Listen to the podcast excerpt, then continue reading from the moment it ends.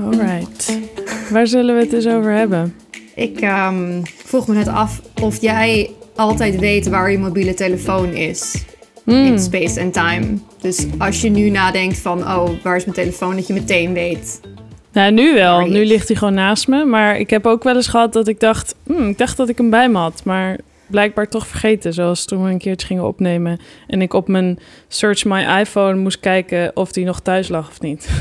Maar ik weet nog wel dat er toen wel een paniekmomentje ontstond. We, we gingen toen bellen of zo. Er was iets waarom ik hem op dat moment nodig had... wat niet via de computer kon. Soms voelt mijn mobiel echt als een soort verlenging van mijn lichaam. Dat ik gewoon altijd weet waar die is. En als ik niet weet waar die zich bevindt, of dan denk ik, oh, waar is mijn telefoon? Dan is er een soort gemis Hmm. Dat ontstaat. Waar dat ik ook gewoon moet, ook als ik niet per se iets erop moet doen, dat Ja. ik wel gewoon wil weten waar, waar bevindt het apparaat zich dan. Ja, dat komt natuurlijk ook gewoon omdat je zo vaak op een dag dat ding er even bij pakt. Dat heb ik ook, ja. Ja, je, hoe vaak raak je per dag je telefoon aan? Daar is onderzoek naar gedaan, hè? Net zoals Ja, hoe vaak je je veel. gezicht eh, aanraakt. En volgens mij is het echt heel veel. Ja. En ik weet ook nog aan het begin van de coronacrisis dat een van de dingen waar dan experts ons aan moesten herinneren is: pas niet alleen je handen, maar maak ook, Ook je telefoon. telefoon, schoon. ja. Uh, ja. ja, het, het is echt wel een soort verlengde van ons als mens geworden. Ja. Nou ja, daar gaan we het vandaag eh, verder over hebben. Want we heten je welkom bij de podcast Kunnen we zonder.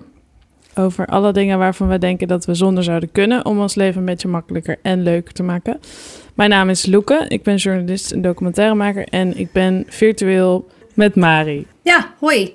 Uh, ik ben ook journalist en ik ben scenario schrijver. En uh, en ik onderzoeken in deze podcast elke week... waarvan wij dus verwachten dat we er minder van nodig hebben... in een wereld die ons aanspoort altijd meer te willen, moeten en doen. En vandaag stellen we die vraag over 24-7 mobiel of connected zijn.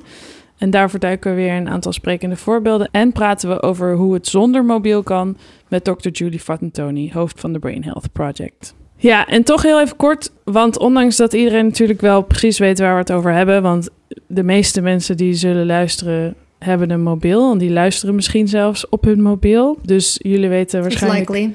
ja, jullie weten waarschijnlijk maar al te goed eh, wat we bedoelen als we zeggen dat we 24-7 vastgelijmd zitten aan ons telefoon. Of in ieder geval heel veel uren van onze week spenderen op ons telefoon. Maar het gaat niet alleen maar om mensen die we dan associëren met die ook alles delen op hun telefoon. Dus die zeg maar hun hele leven vastleggen en dat eh, naar iedereen appen of naar iedereen Instagrammen of naar iedereen TikTokken. Of wat voor werkwoorden we daar tegenwoordig ook weer allemaal bij hebben gehaald. Ehm, dit gaat ook over dat iedereen met een smartphone in de zak de wereld bij zich draagt. Ja, en we dus met alle mails en apps en appjes en foto's en social media niet meer zonder lijkt te kunnen. En dat het gek of raar is en nieuws is als iemand anno 2020 of 2021 nog zegt nog nooit een mail te hebben verstuurd. Denk namelijk aan het verhaal van Christopher Walken in december van 2020. Dat was ineens een headline. Christopher Walken heeft nog nooit een e-mail verstuurd. Ja, toen zei ik wel meteen, ja, hij heeft waarschijnlijk een assistent die dat voor hem doet. Ja, hij Maar- heeft er natuurlijk zo zijn mensen voor. Ja. Aan de ene kant is het natuurlijk fijn als iemand, andere, iemand dingen voor je doet. Het is vast een heel luxe gevoel. maar ik zou het ook vervelend vinden als ik nooit in charge was van mijn eigen communicatie. Dat zou ik, misschien als je eraan gewend bent dat, dat, dat je niet stoort, maar Ja, of misschien is het wel zo dat als je nog nooit een mail hebt verstuurd en ook geen mobiele telefoon hebt, dat het je ook niet kan schelen. ja, een beetje het idee van wat je niet kent, dat mis je ook niet. Ja. Goed punt. Maar eh, waarom hebben wij het hier nu over? Eh, en dit kwam naar boven in de afgelopen weken. Dit stond wel op ons lijstje. Dit is natuurlijk iets wat al langer speelt. Maar ik merkte ook wel dat in deze hele lockdown-periode, dat je dus heel veel thuis zit. En ook dat ik in Nederland ben in de winter.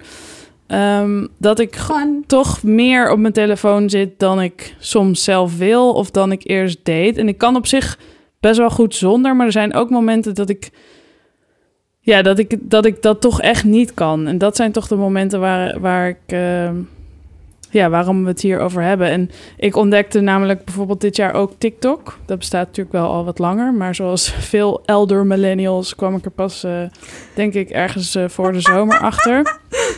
En dat zuigt je echt. Daar kan je echt gewoon, nou ja, makkelijk een uur op zitten als je eigenlijk hebt bedacht van, oh, ik ga heel even een filmpje kijken. Dat, dat werkt gewoon niet. En ik merk gewoon, ja, s'avonds zijn mijn ogen ook moeier, omdat ik natuurlijk veel meer op mijn scherm heb gezeten dan ik daarvoor deed. En ik dacht, ja, ik moet toch even zelf kijken of ik niet weer meer, uh, ja, of ik niet minder mijn telefoon kan gebruiken of zonder kan.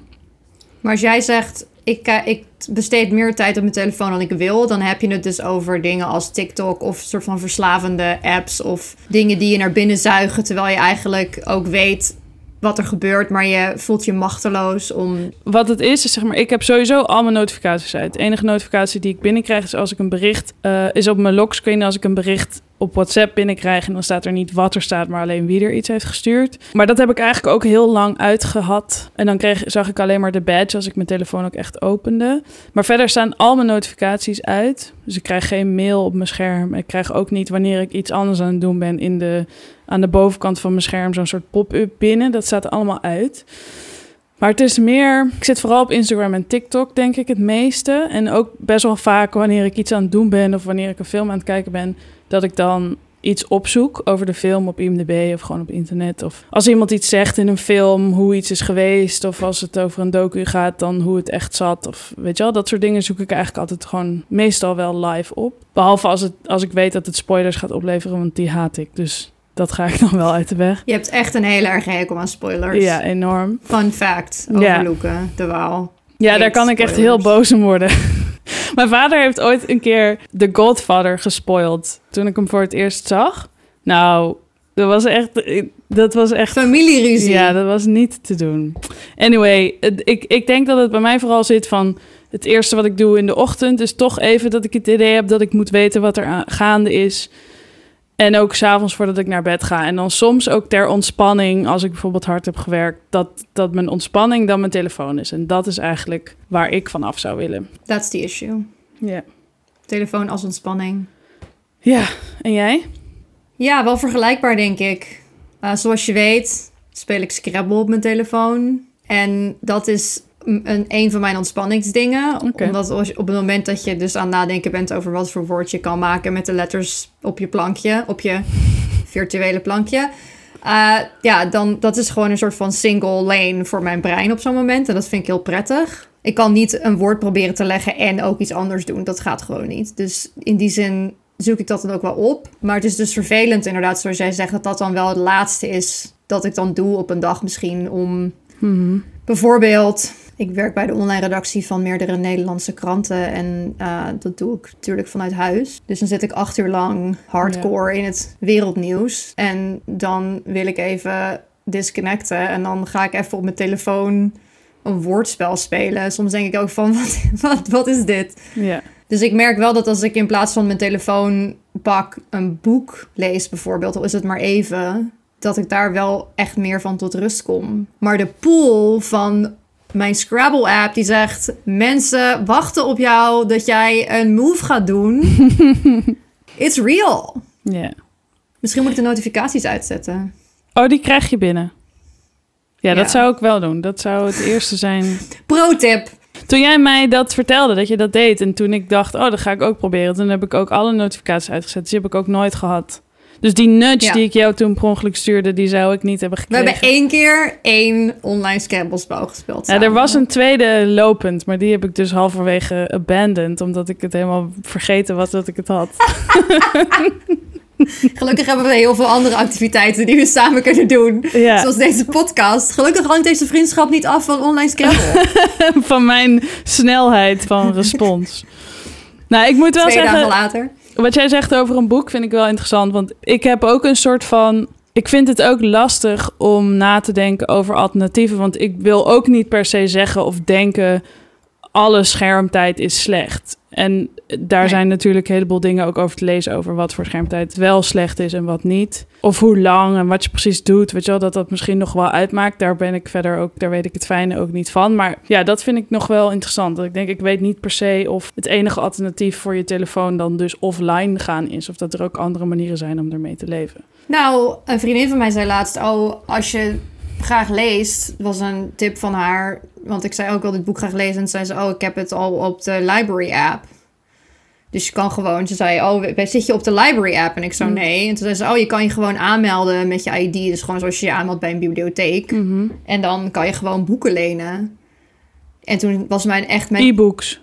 Ja, mijn eerste instinctual response was echt nee. ik wil niet nog meer Ja. tijd op een scherm doorbrengen. Want de, e- een van de weinige momenten dat ik dus niet voor werk op een scherm bezig Mhm. ben, is als ik een boek lees. Dus het idee dat ik dan online boeken leen die ik dan Ja. op mijn iPad moet gaan lezen, ik echt zo, nah. Dus Ja, en, en wat ook wel lastig is, is ik, ik vergeet soms hoe weinig andere mensen, in ieder geval die niet in hetzelfde beroep zitten, op hun computer zitten. Want mijn hele leven Ja. en al mijn werk gebeurt op de computer. Dus als iemand dan zegt van ja, ik heb echt geen zin om de hele dag achter een computer te zitten, denk ik nee, dat snap ik. En dan denk ik bij mezelf, hm, dat doe ik dus wel, want dat moet. En dat, soms is het ook, dan ben ik het gewoon aan het doen voor de lol, of dan ben ik een artikel aan het lezen.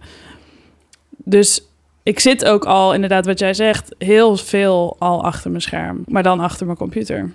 Maar dat is ook mobiel. Ik bedoel, het is natuurlijk... Ja, ik, in die zin, wat ik ook gemerkt heb door de jaren heen... is dat alles wordt steeds meer één. Dus de notities die ik op mijn computer maak... of op mijn laptop maak... die zie ik dan één seconde later staan ze ook in mijn telefoon. Want het is allemaal via de cloud, is dat verbonden. Als ik mijn browser open op mijn telefoon... dan kan ik zien wat ik op mijn computer heb open gehad. Ja, De inbox is hetzelfde. Dus het is in die zin ook meer een verlengde van elkaar dan dat het echt ja. los van elkaar staat. In ieder geval in mijn beleving. Hmm. Denk ik gewoon aan schermen in het algemeen.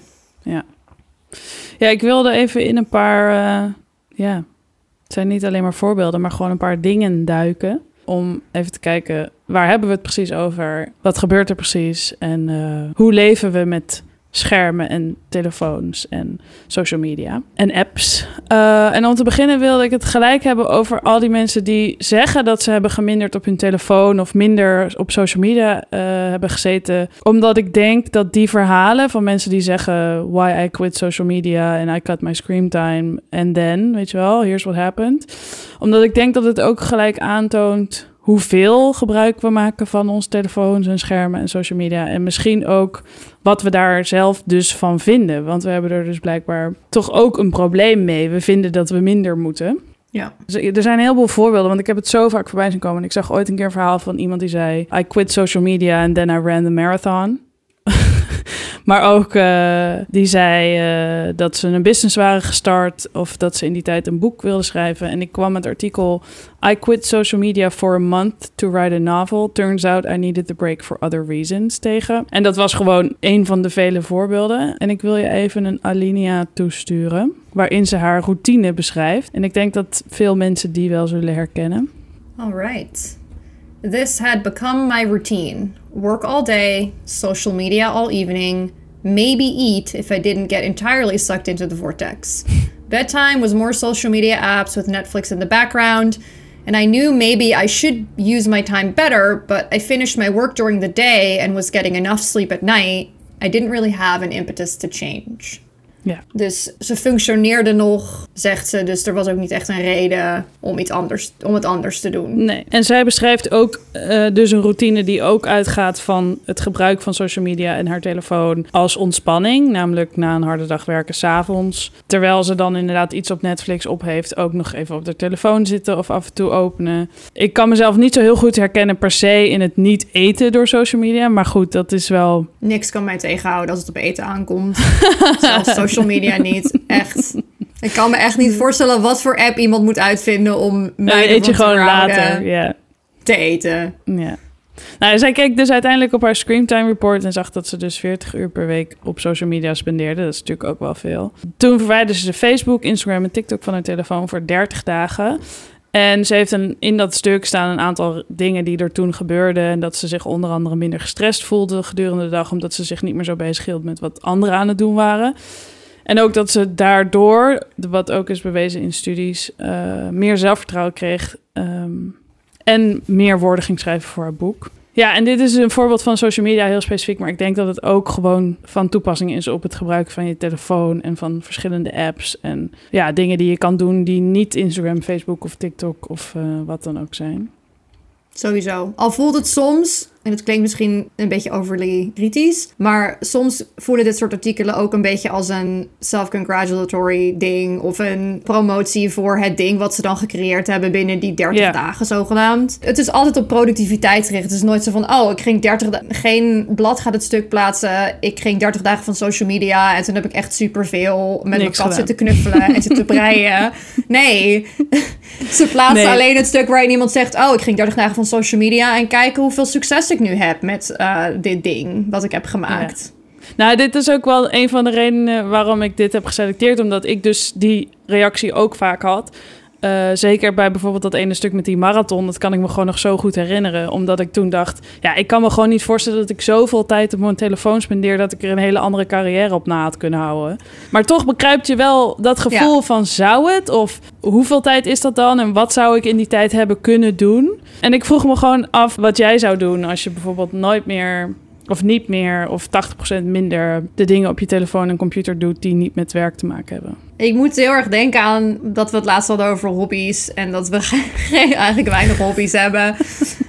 Want ja, ik schrijf voor mijn werk, maar ik schrijf ook voor mezelf. Dus het klinkt. Misschien is, het, misschien is de productivity mindset zo erg in, mijn, um, in mij doorgedrongen. Dat ik, als ik denk aan. Oh, ik heb meer tijd. Dat ik dan automatisch denk aan iets. Inderdaad, iets creëren. Maar. Nou, maar iets creëren hoeft niet per se. Nee. Productiviteit. Zeg maar, dat hoeft niet per se in dezelfde lijn te staan met wat je net beschrijft. Je kan ook gewoon iets creëren voor de lol. Ik zou heel graag meer willen schrijven. Al, dat wil ik altijd. En dat, dat is het eerste eigenlijk wat uh, aan de kant wordt geschoven... op het moment dat er deadlines zijn of opdrachten van buitenaf. En ik denk dat als ik dus minder tijd op social media zou doorbrengen... wat ook lastig is, want ik haal er ook inspiratie uit natuurlijk. We halen er ideeën uit voor afleveringen. We halen er ideeën uit voor verhalen die we pitchen. We halen er trends uit. Zo van, oh, ik zie nu voor de zoveelste keer iemand die dit zegt. Wat is er aan de hand? Mm maar de vraag is natuurlijk overkoepelend van hoe, wat maakt dat uit eigenlijk? Ik bedoel, is dat, is dat zo belangrijk dat je dat altijd allemaal weet? En misschien is je focus wel, zoals ook deze mevrouw, de schrijver van het artikel zegt, misschien is je focus er veel meer mee geholpen als je niet al die input van buitenaf hebt en dan eigenlijk veel meer bezig bent met wat vind ik eigenlijk belangrijk en wat voor verhalen wil ik eigenlijk vertellen. En misschien weet ik eigenlijk helemaal niet waar ik over wil schrijven, omdat ik alleen maar bezig ben met de verhalen van andere mensen. Ja, ja dat, is, dat is het ook. Om even filosofisch uh, hè? Nou ja, diep te gaan. Ja, maar zo voel ik dat wel ook. Want ik heb ook een beetje een haat-liefde verhouding met niet alleen maar met mijn scherm, maar ook met het gevoel dat dat scherm slecht is. Want als ik bijvoorbeeld kijk naar ontspanning of zo, wat ik echt een van de fijnste dingen vind ter ontspanning is toen ik nog vaak naar de bioscoop ging, was naar de bioscoop gaan en een film kijken. Want ik hou gewoon van films en series. En voor een deel is dat ontspanning en voor een deel is dat ook mijn werk. Dus het is, het is niet zo dat het zien van een film of een serie en dus naar een scherm kijken geen goede besteding van je tijd is. Of niet ook professioneel goed en verstandig en leerzaam kan zijn. Niet alles screentime is per definitie slecht. Dat heb ik ook met social media. Van ja, ik haal er ook zoveel wel uit. En ik denk ook dat we niet proberen te zeggen: social media en je telefoon zijn slecht. Maar meer, we willen gewoon minder, misschien afhankelijk ervan zijn. En minder, ja, die drang voelen om er de hele tijd op te zitten. En daarbij horen dan ook die dingen die je net ook zegt en die zij ook schrijft in het artikel. Je vergelijken met anderen of de hele tijd bezig zijn met wat anderen aan het doen zijn. In plaats van doen wat jij wil doen. Ja, dus mensen delen ook veel hun successen en hun dingen die ze af hebben gemaakt en dingen die ze hebben gedaan. Dus aan de ene kant kan het motivatie zijn, maar het kan ook intimiderend zijn misschien. Nou ja, dat was inderdaad wat ik nog wilde vragen. Van hoe voel jij je over jouw eigen screentime als je van die verhalen hoort van in de tijd dat ik niet op social media zat, schreef ik een boek of een script in jouw geval? Ja, mijn eerste reactie daarop is gelukkig schrijf ik gewoon wel scripts, ook al heb ik social media. Mhm. En ik heb ook wel veel contact op social media met andere schrijvers. En dat is zeker nu met lockdown en dat je niet echt mensen kan zien natuurlijk in levende lijf. Is dat echt heel belangrijk dat je nog steeds het gevoel hebt dat er een soort van gemeenschap is. Ja. Maar het is ook een soort van ontsnappingsmethode op het moment dat je eigenlijk zou moeten schrijven of eigenlijk iets anders zou willen doen. Dan zegt je brein, oh, wacht even, misschien, eh, misschien even kijken wat er hier aan de hand is. of misschien even kijken wat er daar aan de hand is. En ik denk dat dat heel frustrerend is soms. Omdat Ja. het niet, we zijn niet altijd sterk genoeg. En ik denk ook niet dat, dat we dat kunnen verwachten. Want deze platforms zijn erop gebouwd om Ja. onze aandacht vast te houden. En die zijn er letterlijk op voor ontworpen om een soort van binnen te halen en vast, zo lang mogelijk Mhm. vast te houden. Ja. Dus misschien is de enige oplossing wel om het gewoon allemaal er vanaf te gooien en te kijken hoe je je voelt. Ja, je gaat, je gaat er sowieso niet achter komen als je het niet probeert. Als je benieuwd bent hoe het voelt om dit allemaal niet meer te hebben en te hoeven doen, dan, dan, ja, dan is een van de dingen die je echt zou kunnen proberen, is inderdaad gewoon alles verwijderen. En het niet binnen handbereik hebben, want dat is wat het is. Je hebt het gewoon binnen handbereik. Maar mijn eerste gedachte is dan, ja, maar ik doe de social media voor de podcast. Ja, precies. Ja, Dus er is altijd wel weer een reden. ja oké, maar om- dan zou je dus moeten kiezen, of dan moeten wij de keuze maken, we doen geen social media. Dat, ja, dat, dat is dan de keuze die je maakt. Je houdt het ook zelf in stand door de hele Ja. tijd redenen te bedenken waarom het zou moeten. Maar als je het gewoon een keer niet doet, of je zegt gewoon, nou, we hebben gewoon geen social media, ja, Ja. dan is dat het gewoon. Nee, daarom is het denk ik ook wel goed om uit te spreken wat dan de eerste angst of de eerste paniekgedachte is. Op het moment dat je Ja, de vraag voorgelegd krijgt: oké, geen social media meer. Wat is je eerste reactie? Ik denk dat heel veel mensen een soort panic response zullen hebben, op wat voor reden dan ook. ja. Ehm, maar ik wil even door naar het tweede concept, want dit zijn dingen waar we het misschien straks ook nog even over zullen hebben. Ehm, namelijk dat door mobiel zijn en je Instagram checken terwijl je bijvoorbeeld een serie of film kijkt, zoals ik dat bijvoorbeeld ook wel eens doe, dat werkt multitasking in de hand. En daar wilde ik het gewoon even in het algemeen over hebben, omdat behalve weten dat we veel op onze telefoon zitten, denk ik ook dat het goed is om stil te bij wat daar eventueel de effecten van zijn. Eh, terwijl je het doet, maar ook wanneer je iets doet zonder je mobiel of zonder afleidingen, want het heeft dusdanig langdurige effecten dat het ook op die momenten zichtbaar is. Ja, smartphones en multitasken, dat is dus wel een interessant concept. Want je denkt misschien ook van hoe ik ben opgegroeid met het concept multitasken. Denk je van, oh, dat is iets wat gezien werd als goed. Dat was iets wat mensen op hun cv zetten, van ik ben goed in multitasken. Eh, en ook iets wat je misschien anders interpreteert dan dat het is. En ik hoorde laatst bijvoorbeeld een heel interessant interview van Sam Harris met eh, Dr. Adam Ghazali, maar ook later nog nu artikelen over gelezen, dat multitasken zoals wij denken dat het bestaat, eigenlijk helemaal niet bestaat. Want je brein kan helemaal niet goed, niet vol functionerend en niet met volledige focus twee verschillende dingen tegelijk doen. En als je bijvoorbeeld aan het bellen bent in de auto, als je vaak het auto gereden, dan gaat dat voor je gevoel op automatisch piloot, zoals dat met wandelen en luisteren naar een podcast bijvoorbeeld ook gaat. Maar het zijn toch twee dingen die eigenlijk niet volledig samen kunnen. Dus dan ben je op dat moment aan het multitasken. Want als je bijvoorbeeld aan het bellen bent in de auto, switcht je brein gewoon de hele tijd van de aandacht naar de weg naar de aandacht naar de inhoud van het gesprek. Maar het verwerkt niet de informatie op, op hetzelfde niveau tegelijkertijd. Dus dat maakt ook dat als ik bijvoorbeeld de straat inrijd waar ik moet zijn, dat, en er zit iemand naast me, dat ik dan niet naar die persoon kan luisteren of vragen of ze even stil willen zijn. Of als je aan het inparkeren bent, omdat dat dan ineens extra van je aandacht vraagt en wel je volledig focus, waardoor je dus het gesprek niet goed kan volgen. Ja, hoe, hoe, eh, hoe doe jij dat in de auto of al wandelend? Of hoe, hoe, de, hoe sta jij in het concept van multitasken nu? Ik herken heel erg wat je zegt over rijden en luisteren. Want ik denk een van de manieren waarop verkeer in Los Angeles te doen is, of dat je niet gillend gek wordt, is dus podcast luisteren bijvoorbeeld, Mhm. of audioboeken. Maar ik merk wel dat dingen die ik aan de auto heb geluisterd, ook al is het verkeer niet moeilijk te navigeren, of ik sta in de file, of ik rij gewoon over de snelweg en er ja, gebeurt verder niet heel veel bijzonders om me heen. Dat ik later, als ik dan probeer te vertellen aan iemand van wat ik heb gehoord, dat het Mhm. moeilijker is om dat samen te vatten of dat ik bepaalde dingen dat ik zeg van oh ja ze zeiden iets dat vond ik heel interessant wacht even we moeten even kijken wat het ook alweer was en dat ik dan natuurlijk ga opzoeken op mobiel. Ja. ja, ik ben wel denk ik, net als wat jij zegt, heel erg anders gaan nadenken over multitasking. Ik ken redelijk wat mensen die echt heilig geloven in multitasking. Mm. Dus dat het ook iets is waar je dan van die heftige discussies over voert. Dat ik zeg, ja, maar multitasking bestaat niet. Want je kan niet, je vol, zoals jij zegt, je kan niet je volle focus Nee. geven aan twee dingen op hetzelfde moment. Dit kan niet. Nee. En dan zeggen ze, ja, maar ik doe het toch. Dan zeg ik, ja, maar je doet wel iets. Maar dat betekent niet dat je alle twee die dingen dan ook Even goed doet. maar ik ben er zelf, of stap ik heel erg vaak in die val ook. Want ik denk, misschien juist omdat we dus die mobieltjes of die mobiele telefoons in ons leven hebben. Soms voelt het bijna alsof ik niet genoeg doe als ik maar één ding tegelijk doe. Mm, Ken je dat? ja. Ik ben wel zeker ook in de lockdown, maar ook daarvoor was ik al wel bezig met nadenken over. Ik wil me eigenlijk vaker vervelen. En dan probeerde ik op verschillende manieren momenten in mijn agenda in te plannen.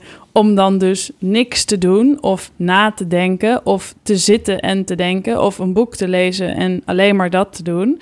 En ja, dat lukte dan gewoon niet, want dan was ik toch weer afgeleid of dan had ik het te druk met iets anders en dan ging het verloren wat ik had zeg maar vastgepind in mijn agenda. Maar ik, ik probeer dus bijvoorbeeld al heel lang niet meer in de rij voor de Albert Heijn of in de rij voor iets anders of al wachtende op iets op mijn telefoon te zitten. Dat probeer ik wel te laten. Ja, terwijl het, er- het is ook heel bevredigend op een of andere manier om het gevoel te hebben dat je iets dat je aan de rij aan het staan bent, wat je toch al moet doen en dat je dan terwijl je in de rij staat ook even een e-mail kan beantwoorden. Dat is wel zo, ja. Ehm, maar wat ik nog even wilde zeggen over wat multitasken op je brein voor effect heeft, Mhm. is dat het dus niet alleen maar je productiviteit en eventuele kwaliteit van wat je aan het doen bent aantast, maar ook wat ook uit onderzoek is gebleken dat het dus ook op lange termijn invloed heeft op je brein. Namelijk dat multitaskers, mensen die dus vaak en veel multitasken, veel dingen tegelijk proberen te doen, meer moeite hebben om zich af te sluiten voor afleidingen terwijl ze bezig zijn dan mensen die single tasken, zoals dat heet, wanneer je dus focust op één ding tegelijk. En het gaat ook over dat het switchen tussen verschillende taken zorgt ervoor dat je langer bezig bent met waar je mee bezig bent, omdat het tijd kost om weer terug te komen in de taak waar je naar terug gaat of waar je naartoe switcht. En wat er op de lange termijn nog meer is vastgesteld in bijvoorbeeld een onderzoek aan Stanford, dat mensen die zware multitaskers waren uiteindelijk ook slechter relevante informatie bleken te kunnen onderscheiden van irrelevante details bij het verwerken van het binnenkomen van informatie. En ze hadden het uiteindelijk moeilijker wanneer het aankwam op het switchen tussen taken, omdat ze mentaal minder georganiseerd werden. En dit bleek dus later ook plaats te vinden wanneer ze dus niet aan het multitasken waren. Dus zelfs wanneer ze zich later op één specifieke taak aan het focussen waren, was hun brein dus minder effectief en efficiënt. Dat is nogal wat. Dat vind ik inderdaad super interessant. Vooral omdat de overtuiging natuurlijk altijd is dat als je iets vaker en meer doet, dat je er dan beter in wordt. Ja, Maar dat, dat op het, in het geval van multitasking, you think you're winning, but you're really not. En je wordt zelfs slechter in het multitasking zelf, naarmate je het meer doet. ja. Ja, het laatste. En dan wil ik het graag hebben over de verantwoordelijkheid voor het gebruiken van je mobiel. En wie heeft die nou? Heb je die zelf of inderdaad misschien de apps of de bedrijven of de maker van de telefoon? Want ik kan natuurlijk niet over 24/7 mobiel en social media hebben zonder het even te hebben over de social dilemma. Ja, docu van het jaar 2020 misschien wel. Die in ieder geval de meeste mensen wel gezien zullen hebben. Die kwam in september uit op Netflix. En ik durfde hem toen eigenlijk bijna niet te kijken. Omdat ik dacht, ja, ik weet dit allemaal wel. Ik heb dit wel ge- gelezen. En I don't want to be reminded. Maar toen ik het opzette heb ik dus toch nog best wel veel geleerd. En toch een nieuwe, nieuwe kijk er weer op gekregen. En ik was natuurlijk ook in shock. Heb jij hem gezien? nee. What? Want? Het is gewoon een- allemaal te veel. Hmm. En dat klinkt heel dramatisch. Zo van, oh, arme Marie kan niet aan om wat eh, Nee, belangrijke informatie tot zich te nemen over sociale media. Maar ik denk dat omdat ik dus vanaf het begin van de coronacrisis meer werk en echt non-stop aan met co- COVID bezig ben voor mijn werk met, qua nieuws. En toen eh, verslaggeving deed rondom de verkiezingen. En oh, op het moment dat dan de werkdag voorbij is. Ik weet nog dat wij het hier toen over hadden. Jij zei, oh, heb je de social dilemma al gezien? En ik zei, ja, ik moet dat misschien een keer op een vrijdagochtend om 11 uur 's ochtends kijken. Want ik kan me er gewoon niet toe zetten om op het moment dat ik om 8 uur of 7 uur of whenever, s'avonds, soms 11 uur s'avonds, klaar ben met werken. Nee. Dat ik dan ook nog een documentaire ga zitten kijken over de verwoestende effecten van sociale media. ik, wil, ik wil het gewoon niet. Nee. En op het moment ook, zo werkt dan sociale media ook weer. De, iedereen had het op een gegeven moment over de social dilemma. En toen dacht ik, oh, dan moet ik even proberen te bedenken wanneer ik dat ga kijken. En toen op een gegeven moment had niemand het er meer over. En toen ben ik het gewoon vergeten. Ja. Uh, maar je herinnert me er nu aan dat het toch wel iets is wat ik sowieso nog wil kijken. Ook al wordt het Nou ja, waarschijnlijk... het hoeft ehm, natuurlijk niet. Het niks moet. Nee, maar het, wordt, het is wel belangrijk om kennis te nemen van iets wat zoveel invloed heeft op ons allerdagelijks leven natuurlijk. Wat ik hier bijzonder aan vond om het te zien, was omdat het gewoon echt van de horse's mouth kwam, zeg maar. En dat ik dacht van ja, ik heb, dat heb ik denk ik nog nooit zo bij elkaar verzameld gezien van de mensen die verantwoordelijk zijn voor het maken ervan en ook inmiddels nu sommige ervan vechten er tegen en die zich zorgen maken en die er ook hoop over hebben natuurlijk. Ik bedoel, er zitten ook goede dingen aan social media. Maar vind je het dan vervelend om een scène te kijken? Nee, ik vind het niet vervelend om een scène te kijken. Oké. Is het een spoiler? Nee. I would never spoil anything. You would on never purpose. spoil anything for me because you know how much it sucks. Yeah. Okay. Now, our attention can be mined. We are more profitable to a corporation if we're spending time staring at a screen, staring at an ad, than if we're spending that time living our life in a rich way. And so we're seeing the results of that. We're seeing corporations using powerful artificial intelligence to outsmart us and figure out how to pull our attention toward the things they want us to look at rather than things that are most consistent with our goals, our values, and our lives. Poof. Well, he's not wrong. En hij is verantwoordelijk voor de like-button op Facebook. No. Thanks for nothing, dude. Um, ik, hmm, ik vind het echt zo'n interessant, zo'n verschrikkelijk deprimerend onderwerp soms. Vind je niet? En daar wil ik niet mee zeggen dat we er enorm. niet... We moeten, we moeten het er juist over hebben. Maar deze man heeft natuurlijk helemaal gelijk onze aandacht en onze attention en onze eyeballs Is zijn de currency. Er is een reden dat je voor niks tussen aanhalingstekens op Facebook zit. En dat. Instagram niks kost tussen aanhalingstekens. Maar ondertussen... Ik zag laatst dat iemand, en ik dacht toen ook meteen dat niemand hier ooit eerder aan gedacht heeft, maar iemand die ik ken had de gebruikersvoorwaarden van Instagram gescreenshot en gepost als post op Instagram. en gezegd, waarom hebben we hier allemaal ja tegen gezegd? Hmm. Het is ook expres zo geschreven dat je heel snel op agree wil klikken, want je wil door met de lol en het leuke ervan. Je wil niet. Bovendien, je weet dat als je het er niet mee eens bent, dan kan je Instagram niet gebruiken. Nee. Dus wat voor keuze heb je eigenlijk? Het is geen keuze. Je kan niet zeggen, oh, ik wil dit niet. En dan krijg ik een soort uitgeklede versie van Instagram. Of dan krijg ik een andere versie van Instagram te zien. Of je kan ja zeggen tegen, zoals deze meneer in de documentaire zegt, het product zijn. Of je kan nee zeggen, maar dan mis je dus dingen. Mhm. Of dan doe je niet mee. Het grijpt ook wel terug op het soort van oergevoel dat we hebben als mensen dat we mee willen doen of niet buitengesloten willen worden of toch met elkaar in contact willen blijven op wat voor manier dan ook. Ja, het wordt in de film ook ge- vergeleken met drugs, omdat we dus een dopamine hit krijgen op het moment dat je bijvoorbeeld geliked wordt. En dat, dat we dus inderdaad ook de neiging hebben om het heel belangrijk te vinden wat de mensen binnen jouw tribe van je vinden. En dat dit alleen maar versterkt wordt omdat je ze heel vaak achter elkaar krijgt en, maar, en het effect maar van korte duur is en je daar dan steeds meer van nodig hebt. Op het moment dat het, dat het ophoudt, dus dat de likes er niet meer zijn, dan denk je nou, laat ik dan maar een nieuwe post maken, want dan... Ja. Krijg ik het weer. dan Ik heb dit specifieke, deze specifieke scène gekozen omdat er dus in één minuut wordt uitgelegd wat de motivatie vanuit de bedrijven die vooral in Silicon Valley zitten is om dit dus te blijven ontwikkelen op de manier waarop dit gaat. Dus ook bijvoorbeeld als je kijkt naar de nieuwe indeling van Instagram en waar de shopbutton zit en zeg maar wat voor hun belangrijk is en wat hun prioriteiten zijn en dat onze aandacht dus de inderdaad de currency is en dat er ook geen regulatie of toezicht is op wat hiervan defecten kunnen zijn. Ja, en hun, hun belang is dus jou zo lang mogelijk achter je telefoon houden en het liefst in hun app.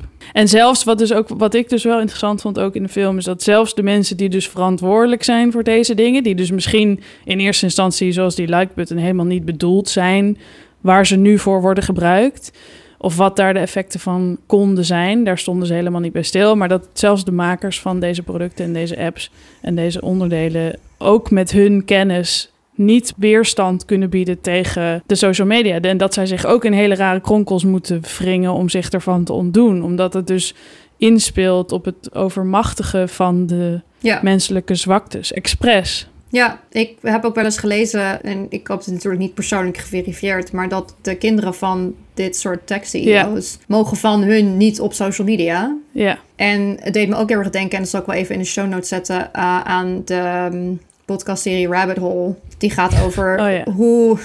Luke moet lachen, want ik had het... Toen ik naar Rabbit Hole luisterde een paar weken lang eigenlijk alleen maar over deze podcast.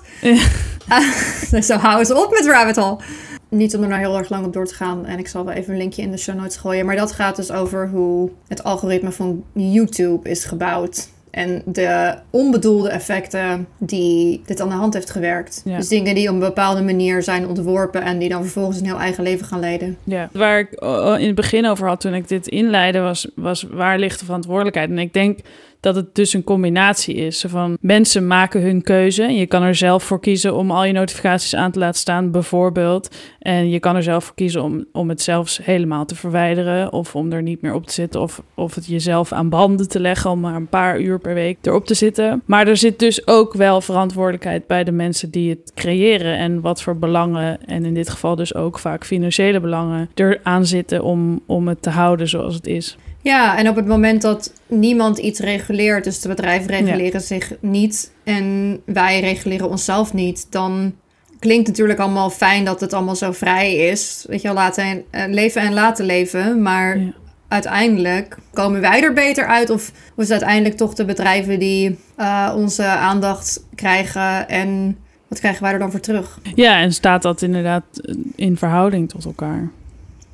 En die vraag gaan we proberen te beantwoorden in gesprek met Dr. Julie Fatantoni. Zij is namelijk cognitief neurowetenschapper en zoals gezegd hoofd van de Brain Health Project. Een internationaal initiatief dat zich inzet voor gezondere en beter presterende breinen voor iedereen.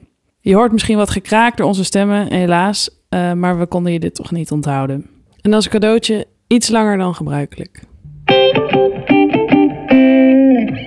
The brain that you have today, the brain I have today, is a brain that we have built. Um, and we know that because of neuroplasticity, that our brain changes every single day based on how you use it.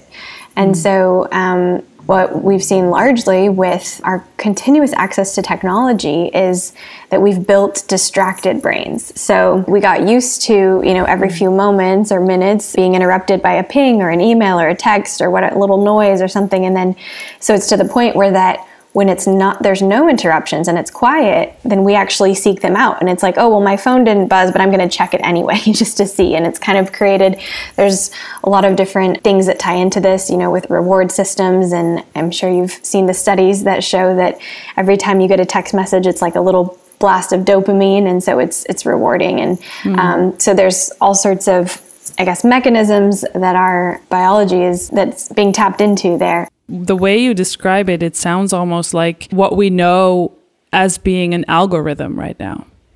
A little bit, yeah. I think of it more as kind of the somewhat discouraging standpoint of like okay we've built these distracted brains and you know people worry about youth growing up with technology and what that's what is that going to be like and but on the flip side of that coin is that if we have the capacity to build that we also have the capacity to build other habits and so mm-hmm.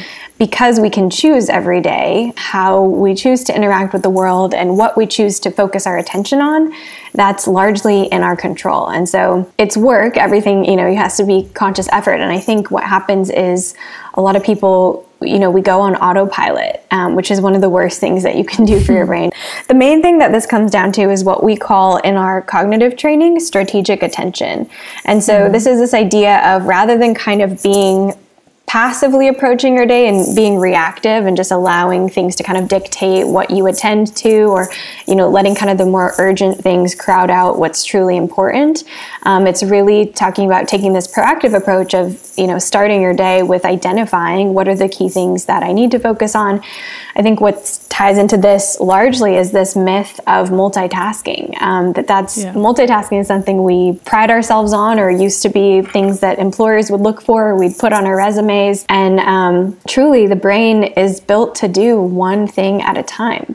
We wonder what happens in your brain exactly when you multitask. So there's an interesting study that has shown what's going on in your brain when you're focusing on one task and then, you know, switching, alternating between the two. And really, for the most part, typically it's not just one single area of your brain that is responsible for things, right? It's networks and multiple hubs that are mm-hmm. communicating, but it's different networks that are going to be engaged and activated depending on what it is you're doing. So what you're really doing there is you're toggling back and forth between activating these regions at this frequency at this timing to these other regions. It's different systems engaging on and off, and it's with different goals. Um, so I think people could argue, you know, well, is flying an airplane is that multitasking? Because you have to attend to you know you need this monitor and these buttons. Um, but that's all towards the same goal of keeping the plane in the air so that wouldn't be multitasking. Whereas like two completely different things like i'm trying to like even earlier when we were doing the recording check it's like to listen to the quality of the recording and hear what Luca is saying is like not comfortable. And we're not really truly able to do both at the exact same time so there's a little sacrifice there when one is on and the other has to be off. I was very interested because you said autopilot, mm-hmm. just like multitasking. It's almost something that you want. It's almost like you're the oh. best. You've like mastered the skill if you can do whatever that thing is. But what you're saying is the opposite is actually true. Like autopilot is not good for your brain. Exactly. So anything that is rote and repetitive and is just not requiring any level of challenge, it's kind of finding that optimal level of challenge. So there's two prongs to this. So one would be yes, of course, anytime you learn a new skill, it's effortful, it takes, you know, a lot of work and focus, and then you master it and then you it doesn't require as much effort, which the brain is all about conserving energy. So it wants to do it in the most efficient way possible. So you're burning the least amount of calories and resources. So that's a good thing in terms of efficiency. But when that becomes not good for overall brain health, would be when people hit a certain level of mastery and then there's no longer this right level of challenge. And so you see this stagnation almost. And then from there, it's Uh, you see this slow decline. So to your point, there's there is a right level of yes, I've mastered something and now it's not quite so effortful, but that to just stay in that place for a lifetime would not be good for your brain because it craves novelty, it craves learning, it's designed for that. And so to continually do that is really brain healthy. And when you look at how and and the way we use our phone and how often, in what way does that affect our brain health? Yeah, so I think the key to tying back into some things that are really good for brain health in terms of deeper level thinking, I was talking about challenge, I was talking about, you know, really engaging your frontal lobes, which is kind of what that space of creativity and insight and problem solving, really important decision making that that is what is healthy. And so, if we're constantly in a state where we're interrupted, it takes on average 20 minutes to get back into that state once you've been interrupted. So, just thinking about not only are we robbing ourselves of productivity, but we're robbing ourselves of the potential to achieve whatever it was we had set out for. It's taking longer and then it's taking a toll on us because of those constant interruptions.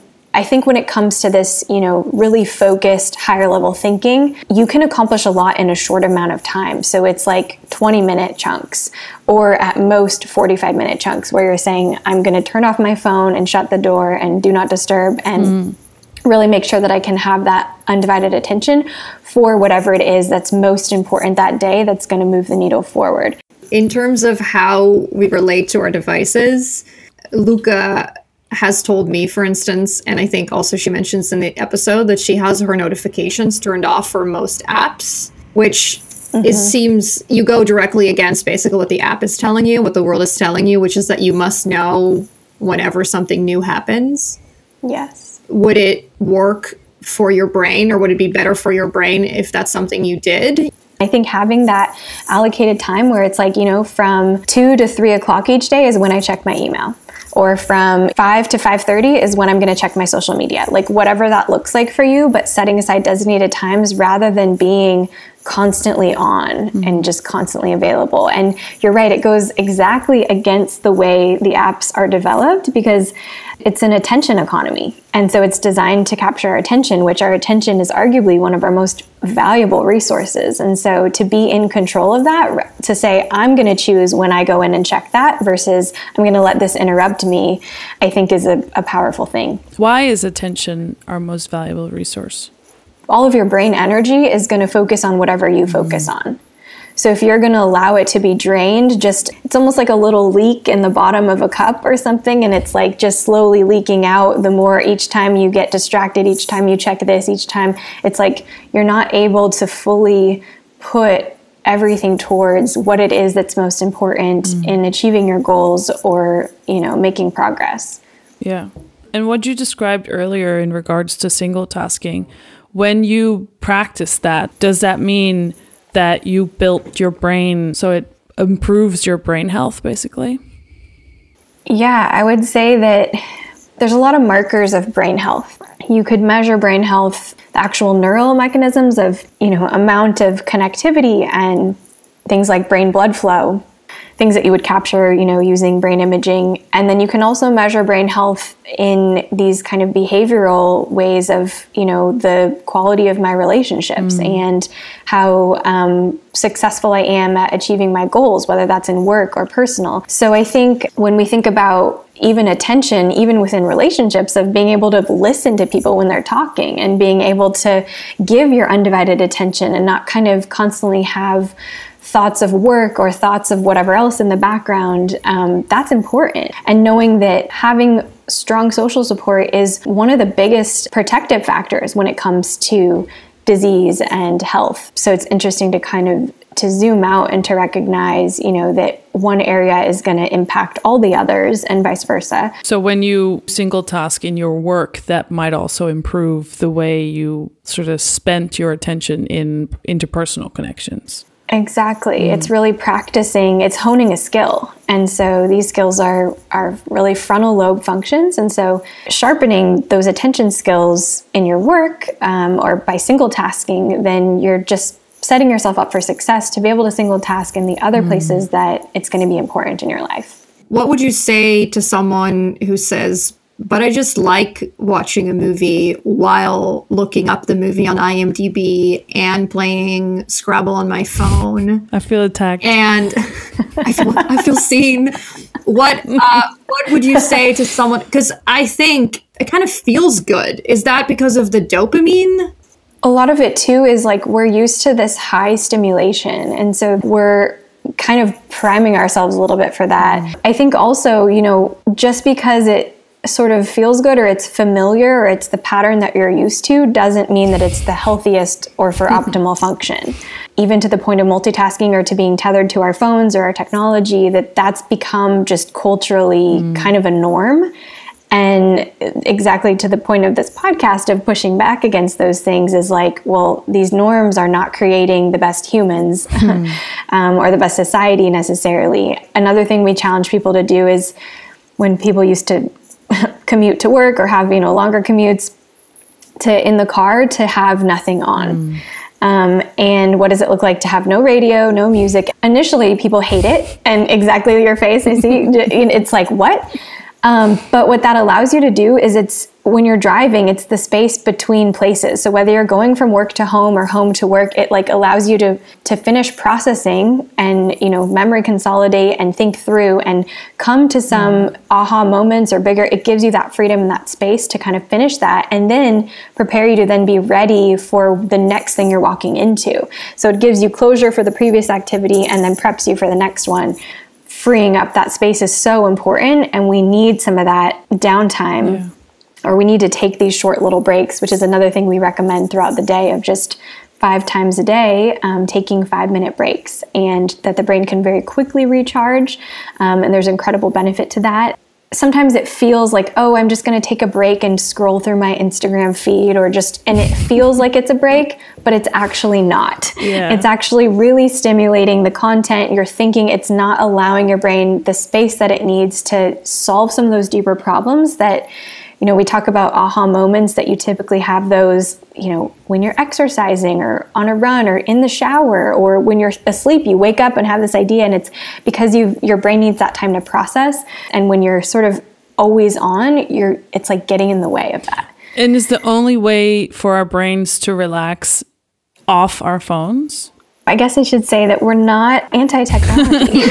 it's not it's not all good and it's not all bad. It's it's how you use it, just like with everything. So, um, I would say that there are great, incredible, positive ways that you can use your phone. But in in general, I would say because of the high amount of use that is currently being done, that to truly give yourself a rest or a break from that, I think that more often than not, we could recommend to do the, to do that away from the cell phone. It sounds both like very exciting and like terrifying. I'm like, what am I gonna sit and think about for five Yeah. times five minutes a day? Like maybe I don't want to be thinking these thoughts. Yeah. well, and that's a real thing. And we hear that feedback all the time. And I would say start small, start one time a day, do five minutes, and then two times a day. And it's just, it's, and it maybe if five minutes is too long, then it's one minute. And then you work your way up to five. De Brain Health Project is onderdeel van de Brain Health Center en zij zijn terug te vinden op brainhealth.utdallas.edu of op Instagram at Center for Brain Health en Twitter met at Brain Health. De Brain Health Project heeft ook super toffe, korte informatieve video's die je tips geven hoe je je eigen brain health kan verbeteren. Dus daar zullen we ook nog even naar linken in de show notes. Helaas geen filosofische minuutje vandaag. We hadden een hele leuk gepland met een space engineer over techniek en de future. Maar eh, mochten we hem later nog binnenkrijgen, dan heb je hem nog van ons te goed. Ja, dan de, hoe een wereld zou zijn zonder, of hoe we ons dat zouden kunnen voorstellen. En of het mogelijk is. Want ehm, ik denk dat het wel duidelijk is dat we gewoon weer op zoek zijn naar hoe we het evenwicht weer terugkrijgen. En ook hoe je eh, ja, de verhouding tussen waar je wel controle over hebt en waar je niet controle over hebt, weer een beetje rechtgetrokken wordt. Wanneer is het echt leuk, nodig en goed, productief om je op je telefoon te zitten voor wat je dan ook doet, werk of voor je plezier. En wanneer doe je het omdat je je verveelt of omdat je staat te wachten of omdat je uit een ongemakkelijke situatie probeert te ontsnappen of dat je het doet om uit te stellen wat je moet doen, omdat je om wat voor reden dan ook. Ehm, ik wilde daar wel nog even bij zeggen dat ik kan me heel goed voorstellen, want dat, dat hoor ik ook vaak, is dat mensen van oudere generaties dan wij geloven dat ze hiervan vrijgesteld zijn. Maar ik denk eigenlijk dat dat niet zo is. Dus die mensen zou ik ook graag willen aanspreken. Want ik denk dat je alleen maar vrijgesteld hiervan bent als je geen smartphone hebt of als je geen e-mailadres hebt, zoals Christopher, Christopher Walken. Walken. Ja, Christopher Walken hoeft niet de- aan deze challenge mee te doen. nee. Christopher Walken is uitgesloten van deze challenge, maar ik denk dat iedereen We weten dat hij luistert. Christopher, this is not for you.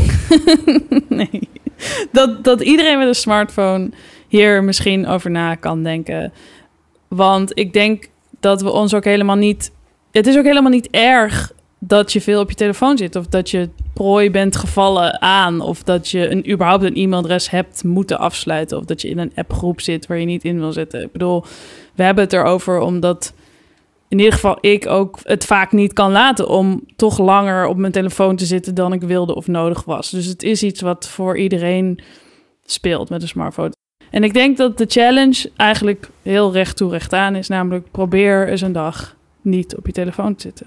Ja, Ja, dat kan heel moeilijk zijn, want ik zit er dus zelf ook allerlei excuses meteen voor te bedenken waarom het niet kan of waarom het niet zou moeten of waarom het allemaal wel meevalt. Maar probeer het gewoon eens. En wij gaan dat ook doen. Ik bedoel, ik heb het vaak geprobeerd en het is ook vaak misgegaan. Dus blijf het proberen. En een ochtend of een halve dag of op de momenten waarop je het misschien het meest gebruikt, zoals in de ochtend of in de avond, dat je het dan een keer niet doet. Maar ik denk dat het gaat om het oefenen van het weerstaan van die behoefte om je telefoon ergens bij te pakken. Terwijl je iets anders aan het doen bent, dat je dan je telefoon erbij pakt. Zoals inderdaad in de rij bij de kassa of in de trein of bij iemand anders in de auto. Of terwijl je een Netflix-film aan het kijken bent. Ja, en dan was het tweede nog wat we hadden bedacht is, eh, wat ook interessant is om te doen, is dat wanneer je dan, terwijl je bijvoorbeeld aan het werk bent of in, in het weekend iets aan het doen bent, dat wat je dan aan het doen bent, waar je je telefoon niet bij nodig hebt, dat je die dan ook echt uitzet of op vliegtuigmodus, zodat je je op dat ene ding kan focussen. Of leg hem in een la of in een andere kamer als je dat in je huis hebt. Maar doe of werk eventjes zonder afleiding. Single task. Single task. En let us know what happens. Ik ben heel benieuwd hoe het mij gaat vergaan. Ja. Ik ben heel erg schuldig aan... Oh, ik heb hier één seconde. Wat, waar kan ik nu naar gaan kijken? En misschien is het al wel heel leuk waar ik naar aan het kijken ben, maar heb ik het echt nodig? En had ik misschien een moment van stilte en even niks doen nog meer nodig? Ja. Ja, en ik zit nu ook te bedenken, want we zijn nu natuurlijk in aflevering 7. Dus we hebben natuurlijk al zeven keer nu van mensen gevraagd om iets te proberen. Dat is ook wel veel. Ik moet ook terugdenken aan het interview in aflevering 3 met Kim van Cute Harry Bitches, waarin ze zegt van ja, er zijn al zoveel dingen die mensen van me vragen, dus het is wel eens lekker om gewoon iets niet te hoeven doen. Maar ik hoop dat de challenges die wij van je vragen, dat dat dus juist gaat om bepaalde dingen niet te doen. Dus we vragen je denk ik niet om extra dingen te doen of meer tijd te steken in of nog iets erbij te zetten op je to-do-list, maar doe eens dingetjes niet of minder en kijk hoe dat is. Een soort van reverse to-do list. Je haalt er dingen vanaf in plaats van dat je er dingen aan toevoegt. Ik hoop het, ik hoop het. Ik hoop het ook. Maar als het niet zo voelt, laat het ons vooral ook weten. We Ja. zijn gewoon benieuwd hoe het is. Ja, ja en dit wordt Ja. wel ook een hele moeilijke voor mij hoor. Nou, we houden jullie op de hoogte. En Ja. hou ons op de hoogte. Je kan ons vinden, het kunnen we zonder, op Instagram. Ons allerfavoriete Instagram. Net zoveel positieve dingen over gezegd. Je kan ons mailen, kunnen we zonder at gmail.com. En als je liever niet tikt, maar eh, liever dicteert, kan je ons ook gewoon een voicebericht e-mailen. En we hebben een website, kunnen we zonder.com. En daar kan je alle show notes vinden. Dus alle referenties van vandaag, linkjes, info, ehm, zie je daar terug. Ja. Ja. Volgende week hebben we het over grind culture. En wil je graag een melding krijgen als die aflevering klaar staat? Abonneer je dan via Apple... Apple. Apple Podcasts, Spotify, Stitcher of via welk andere platform je ook naar ons luistert. Tot de volgende! Tot dan!